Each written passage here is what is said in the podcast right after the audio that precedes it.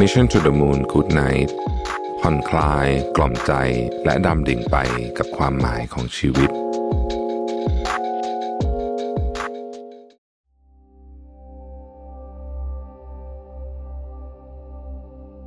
ยินดีต้อนรับเข้าสู่ Mission to the Moon Good Night Podcast ที่จะมาส่งคุณเข้านอน กับเรื่องราวการค้นหาความหมายของชีวิต ในเชิงปรัชญา และแนวคิดในแง่มุมต่างๆ ผ่านการออกแบบเสียง ที่จะช่วยกล่อมให้คุณรู้สึกผ่อนคลาย ละทิ้งเรื่องวาวุ่นใจก่อนนอนในคืนนี้ ตามชื่อซีรีส์กุดไนครับ ก่อนอื่น ผมอยากให้ทุกคนหลับตา นึกถึงร่างกายของเรา ที่ค่อยๆ จมลงไปในเตียงที่นุ่ม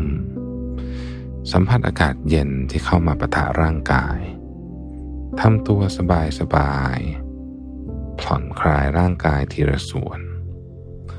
บอกกับตัวเองว่า วันนี้เราได้พยายามทำดีที่สุดแล้ว ในบางครั้ง ความกังวล ความเครียด และความไม่สบายใจ ที่อยู่ใต้ก้นบึ้งของจิตใจ จนเราไม่ทันรับ รู้ ความรู้สึกเหล่านั้นยังคงส่งเสียงรบกวนสมองคุณในยามหลับ แต่ซ่อนตัวอย่างแนบเนียนเมื่อคุณตื่น จนบางคนเมื่อหลับตาลง แต่กลับนอนไม่หลับ และฝันร้ายอยู่บ่อยๆ ในคืนนี้เรามาเตรียมตัว ให้พร้อมกับการต่อสู้กับฝันร้าย และเยียวยาจิตใจของเรา ขณะนอนหลับกันดีกว่าครับ มนุษย์เราต่างใช้ชีวิต เพื่อไล่ตามความสุข มากพอกับการใช้ชีวิต เพื่ออธิบาย ความหมายของความสุข เราใช้เวลามากกว่าครึ่งชีวิตในการค้นหาและลองผิดลองถูก ว่าความสุขใดคือความสุขที่แท้จริง หลายคนขวายคว้าขวนขวาย ด้วยแรงทั้งหมดที่มี เพียงเพื่อจะพบว่า ความสุขที่ไล่ตามมาตลอดนั้น เป็นเพียงความพึงพอใจชั่วคราว เพื่อไม่ให้เสียเวลาชีวิตมากมายไปกับเรื่องราวน่าเสียดายเหล่านั้น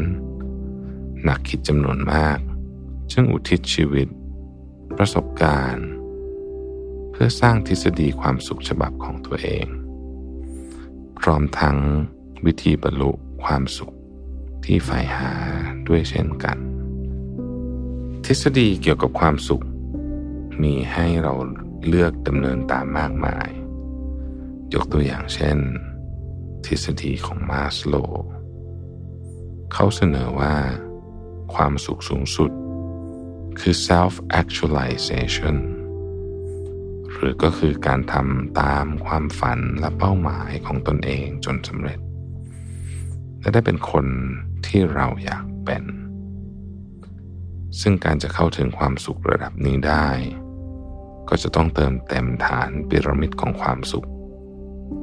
ความต้องการอีกสี่ขั้นสก่อน หรือทฤษฎีความหมายชีวิตของญี่ปุ่นอย่างอิคิไก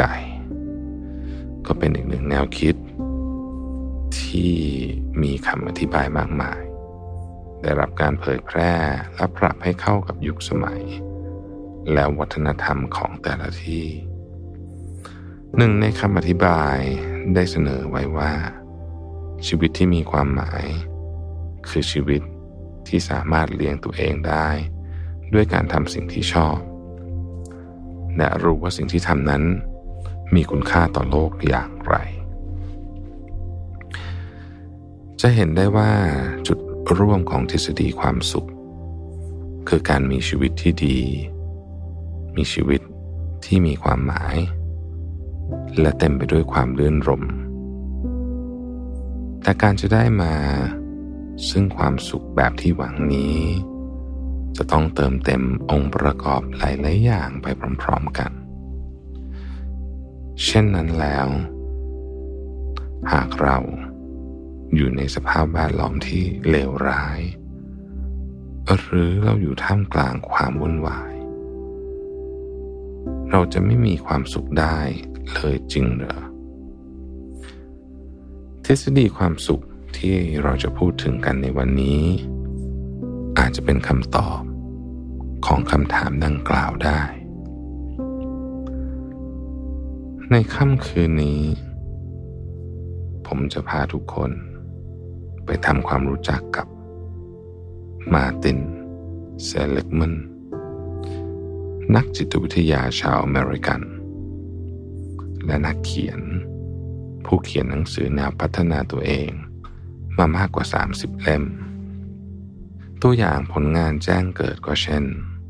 Learn Helplessness และผลงานชื่อดังอื่นๆ อย่างเช่น Positive Psychotherapy Authentic Happiness หรือ Forage เป็นต้น เขาศึกษาเกี่ยวกับการมีชีวิตที่ดี หรือว่า well-being อันหมายถึงภาวะ ที่สมบูรณ์แข็งแรง ทั้งร่างกายและจิตใจ และความเป็นอยู่ จนนำไปสู่รากฐาน จิตวิทยาเชิงบวก หรือ positive psychology นั่นเองเซลิกแมนได้นำเสนอว่า ความสุขในชีวิตนั้น มีด้วยกันทั้งหมด 3 มิติ มิติแรกเราเรียกว่า ชีวิตที่รื่นรม หรือ the pleasant life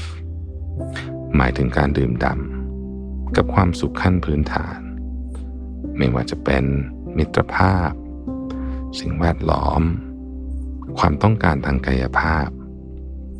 ชีวิตเช่นนี้จะสร้างอารมณ์เชิงบวกให้เราในแต่ละวัน ซึ่งจากการศึกษาพบว่า อารมณ์เชิงบวกเหล่านี้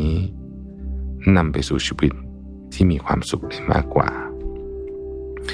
ไม่ว่าจะเป็นการงานที่ดีกว่า สภาพคล่องทางการเงินที่มากกว่า สุขภาพที่แข็งแรงกว่า เครือข่ายสังคมที่กว้างขวางกว่า อายุที่ยาวนานกว่าโดยชีวิตที่ดีเหล่านี้สามารถแจ้งเกิดขึ้นได้ จากการแสดงออกถึงอารมณ์เชิงบวกง่าย ๆ อย่างเช่นการยิ้ม เท่านั้น การจะได้มาซึ่งความสุขนี้ เราจะต้องรับมือกับอดีต ใช้ชีวิตอย่างมีสติในปัจจุบัน และมองสู่อนาคตด้วยความหวัง การรับมือกับอดีตที่เซเลกแมนชื่นชม คือการโอบกอดเรื่องราว และอารมณ์เชิงลบแล้วค่อยๆใช้เวลาอยู่กับตัวเอง เพื่อจัดการความรู้สึกเหล่านั้นเงียบๆ มากกว่าการแสดงออก อย่างซื่อตรงต่อความรู้สึกชนิดที่ รับมาแล้วถ่ายเทออกไป เหมือนการระบายอากาศ มิติที่สองชีวิตที่ดี หรือ the good life หมายถึงการค้นพบคุณค่าของตัวเอง และสามารถนำไปใช้เพื่อตัวเองและคนอื่นได้ จากการศึกษาเกี่ยวกับคุณค่า และการศึกษาที่เกี่ยวข้องกับการมีชีวิตที่ดีทำให้สามารถจำแนกหกคุณค่าที่มีร่วมกันในแต่ละวัฒนธรรม ที่สำคัญคือสามารถแสวงหาได้ คุณค่าเหล่านั้นได้แก่ ภูมิปัญญาและความรู้ ความกล้าหาญ ความรักและความเป็นมนุษย์ ความยุติธรรม ความพอเพียง จิตวิญญาณ และอภิญญาสำหรับสลิกมั่นแล้ว การจะบรรลุคุณค่าที่กล่าวไปนี้ จะต้องมีจุดแข็ง เป็นเหมือนเส้นทางสู่เป้าหมาย ซึ่งคำว่าจุดแข็งนี้ แตกต่างจากพรสวรรค์ จุดแข็งสามารถเรียนรู้และพัฒนาได้จากความพยายาม ในขณะที่พรสวรรค์เป็นความสามารถที่สืบต่อกันมา ยกตัวอย่างเช่น ความสามารถทางดนตรี เป็นพรสวรรค์ที่สืบต่อมา และทำได้เพียงขัดเกลาให้เก่งขึ้น ในขณะที่เราสามารถเรียนรู้ที่จะรอคอย อันเป็นหนทาง ที่จะนำไปสู่การได้มาซึ่งคุณค่าที่เรียกว่า ความพอเพียง โดยเซเลกแมนมองว่าการขัดเกลาคุณค่าและจุดแข็งของตนเองอยู่เสมอ คือกุญแจที่จะนำไปสู่ชีวิตที่ดี งานที่ดี และความสัมพันธ์ที่ดี รวมถึง เป็นบ่อกเกิดความพึงพอใจ และความสุขที่แท้จริง มิติที่สามคือชีวิตที่มีความหมาย หรือ the meaningful life หมายถึงการเติมเต็มหรือความอิ่มเอม ที่เกิดจากการใช้จุดแข็ง ที่เป็นเอกลักษณ์ของตนเอง เพื่อทำตามเป้าหมายที่ใหญ่กว่าตัวเรา ความสุขในมิตินี้ เรียกได้ว่า เป็นความสุขที่ยั่งยืนที่สุดในบรรดาความสุขสามมิติที่เรากล่าวมาทั้งหมดลำพังเพียงความรื่นรมอย่างเดียว ไม่เพียงพอต่อการใช้ชีวิตที่มีความสุข เพราะในระยะยาวหากไร้ซึ่งความหมาย มันก็จะว่างเปล่า ชีวิตจะถูกความหดหู่ซึมเศร้าคืบคลานเข้ามา และเมื่อเราแก่ตัวลงเรื่อยๆ เราก็จะโดดเดี่ยว และไร้ความสุขสำหรับเซลิกมันแล้ว การทำเพื่อคนอื่น คือวิธีการสร้างชีวิตที่มีความหมายที่ดีที่สุด โดยเขาเสนอว่าการสร้างความสุขให้คนอื่น จะทำให้เรา ลืมเรื่องที่เราคิดถึงความสุขของตัวเอง เพราะเราจะอิ่มเอม จากการเติมเต็ม โดยความสุขของผู้อื่นนั่นเอง ทั้งหมดนี้ก็คือความสุขทั้งสามมิติ ที่สามารถเกิดขึ้นในชีวิตของคนคนหนึ่ง แต่ทฤษฎีของเซลิกแมนยังไม่จบเท่านี้ ในหนังสือชื่อ Flourish ที่แปลว่าเจริญรุ่งเรือง เขาได้กล่าวถึง 5 องค์ประกอบสำคัญ ในการไล่ตามความเจริญรุ่งเรืองในชีวิต หรือก็คือความสุขที่เราใฝ่ฝันหา โดยเขาเรียกมันว่าทฤษฎี PERMA ซึ่งเกิดจากการรวมตัวของตัวอักษรย่อ แต่ละองค์ประกอบ คือตัว P E R M และ A P ย่อมาจาก positive emotion หรืออารมณ์เชิงบวก อารมณ์เชิงบวกเป็นอะไรมากกว่าแค่ความรู้สึกมีความสุขเฉยๆ มันรวมตั้งแต่ความสนใจ ความหวัง ความรัก ความสนุกสนาน แรงบันดาลใจ ความเข้าอกเข้าใจ ความภูมิใจ ความตลกกบขัน รวมไปจนกระทั่งถึงความรู้สึกขอบคุณกับสิ่งต่างๆ การปลูกฝังอารมณ์เชิงบวกในการใช้ชีวิตแต่ละวันเป็นรากฐานสำคัญ ในการมุ่งไปสู่ความสุขและชีวิตที่สมบูรณ์ โดยพบว่าการเพิ่มอารมณ์เชิงบวกช่วยสร้างทรัพยากรสำคัญ ทั้งในทางกายภาพ ทางจิตวิทยา ทางสติปัญญา และทางสังคม อันจะนำไปสู่ความยืดหยุ่นในการใช้ชีวิต แนวทางในการสร้างอารมณ์เชิงบวกให้ตัวเองมีหลายวิธี เช่น ใช้เวลากับผู้คนที่เราให้ความสำคัญทำงานอดิเรกหรือกิจกรรมที่เราเพลิดเพลิน ฟังเพลงเพราะๆที่สร้างแรงบันดาลใจ ทบทวนสิ่งต่างๆที่เรารู้สึกขอบคุณ และสิ่งที่ไปได้ดีในชีวิต ตัวที่สองตัว E นั้นย่อมาจาก engagement หรือความผูกพันและการมีส่วนร่วม ตามคำกล่าวของ Seligman ความผูกพันและการมีส่วนร่วม เปรียบเสมือนกับการเป็นหนึ่งเดียวไปกับเสียงเพลง ตรงกับแนวคิดเรื่อง flow ของมิฮารีโรเบิร์ตชิเกนเซนมิฮารีที่อธิบายว่า flow หมายถึงภาวะ การมีสมาธิอย่างมาก จนหลุดไปอยู่กับสิ่งที่ทำถ้าพูดกันง่ายๆก็คือการหลุดเข้าสู่ผวังของสิ่งที่ตัวเองกำลังทำนั่นเอง โดยผวังที่ว่านี้จะเกิดขึ้นเมื่อคนคนนั้น ใช้จุดแข็งหรือความสามารถที่ถนัดที่สุดของตนทำกิจกรรมกิจกรรมหนึ่ง ซึ่งความรู้สึกที่เข้มข้นและทรงพลังมากนี้ จะทำให้เรามีความสุข ถึงอย่างนั้นความผูกพันและการมีส่วนร่วม ก็เป็นบ่อกเกิดที่ก่อให้เกิดความสุขได้ดี วิธีการเข้าถึงความผูกพันและการมีส่วนร่วมสามารถทำได้ด้วยตนเอง เช่น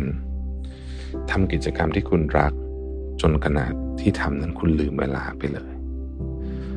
หรือฝึกใช้สติให้ใช้ชีวิตอยู่กับปัจจุบัน ทุกท่วงท่าและการกระทำล้วนแล้วจะทำด้วยสติ ไม่ว่าจะเป็นเรื่องเล็กน้อยเพียงใด หรือใช้เวลากับธรรมชาติ มองดูรับฟัง และสังเกตสิ่งที่เกิดขึ้นรอบๆตัว รวมถึงค้นหาและคัดกราวจุดเด่น หรือความสามารถที่ตัวเองถนัดอยู่อย่างสม่ำเสมอ R ย่อมาจาก relationships หรือว่าความสัมพันธ์เชิงบวก ความสัมพันธ์ทั่วไปคงหมายถึงปฏิสัมพันธ์กับคนอื่นๆ จนเกิดเป็นบทบาทระหว่างกัน เช่นเพื่อน ครอบครัว เจ้านาย ลูกน้อง และชุมชนโดยรวม แต่ความสัมพันธ์ที่กล่าวถึงในทฤษฎีเพอร์มานี้ หมายถึงความรู้สึกที่ได้รับการสนับสนุน การปกป้อง ความรัก และการเห็นคุณค่า โดยมีการศึกษาแสดงให้เห็นว่าสภาพแวดล้อมทางสังคม มีบทบาทสำคัญในการป้องกันสภาวะถดถอยทางการรับรู้ หรือ cognitive decline และเครือข่ายสังคมที่แข็งแรงนำไปสู่สุขภาพกายที่ดีกว่าในหมู่ผู้สูงอายุ การกระชับความสัมพันธ์ที่เป็นหนึ่งในเป้าหมายประจำปีของใครหลายคนสำหรับคนที่อยากสร้างความสัมพันธ์เชิงบวก กับคนอื่นๆ ไม่ว่าจะเป็นคนที่สนิทอยู่แล้ว หรือคนที่เรารู้จักใหม่ก็ตาม ก็สามารถทำได้ เช่น การเข้าร่วมกลุ่ม The Class ในเรื่องที่เราสนใจ หรือการฝึกตั้งคำถาม เกี่ยวกับเรื่องคนอื่น พื่อให้เราได้รู้จักเขามากขึ้น หรือการรักษามิตรภาพดีๆ ผ่านความสม่ำเสมอ กับคนที่รู้จัก หรือแม้แต่กระทั่งยกหูโทรศัพท์ ติดต่อกับเพื่อนเก่าที่ไม่ได้คุยกันบ่อยๆ M ย่อมาจาก meaning หรือว่าความหมายของชีวิต ความหมายในชีวิตหรือจุดมุ่งหมายในการใช้ชีวิต ในนิยามของเซลิกแมนคือการเป็นส่วนหนึ่ง หรือการทำบางสิ่งบางอย่างที่ใหญ่กว่าตัวเอง หรืออย่างที่กล่าวไปก่อนหน้านี้ว่า สิ่งที่จะสร้างความหมายในชีวิตได้ดี คือการทำเพื่อคนอื่น ถึงอย่างนั้นความหมายหรือจุดประสงค์ในการใช้ชีวิตของแต่ละคนก็แตกต่างกันไป บางคนก็ไล่ตามความหมายของชีวิตผ่านการงานและอาชีพ การเคลื่อนไหวเพื่อสังคมหรือการเมือง การเสพความสร้างสรรค์ ไปจนถึงผ่านจิตวิญญาณและศาสนา นอกจากนั้นก็ยังสามารถแสวงหา ผ่านการเข้าร่วมกิจกรรมจิตอาสา และกิจกรรมสนับสนุนชุมชนได้เช่นกัน แนวทางการตามหาความหมายของชีวิตนั้นมีมากมาย เช่น เข้าร่วมกับหน่วยงานหรือองค์กร ที่เรารู้สึกว่าทำบางอย่างที่มีคุณค่ากับสังคมและโลก หรือลองทำสิ่งใหม่ๆ เพื่อค้นหาสิ่งที่เราคิดว่ามีคุณค่า หรือง่ายที่สุดก็คือ การให้เวลาของคุณในการช่วยเหลือผู้อื่น A นั้นย่อมาจาก accomplishment หรือความสำเร็จและการบรรลุเป้าหมายคำว่าความสำเร็จในทฤษฎีเพอร์มา หมายถึงความเชี่ยวชาญและความสามารถ การจะรู้สึกถึงความสำเร็จเกิดจากการผสมรวมระหว่างการพยายามฝึกฝน และการมีแรงจูงใจในตนเองเพื่อบรรลุเป้าหมาย อันจะนำไปสู่ความภาคภูมิใจในตัวเองต่อไป ดังนั้น การจะมีความสุขได้ ไม่ใช่แค่เพียงตั้งเป้าหมาย แต่จะมีความสุขได้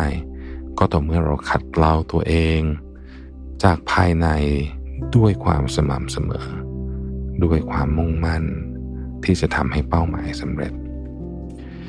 โดยสลิกมันยังได้กล่าวไว้อีกว่า การไล่ตามและบรรลุเป้าหมายในการเติบโตนำไปสู่การมีชีวิตได้ดีมากกว่าการไล่ตามเป้าหมายภายนอก อย่างเงินหรือชื่อเสียง วิธีการสแสวงหาองค์ประกอบด้านความสำเร็จนี้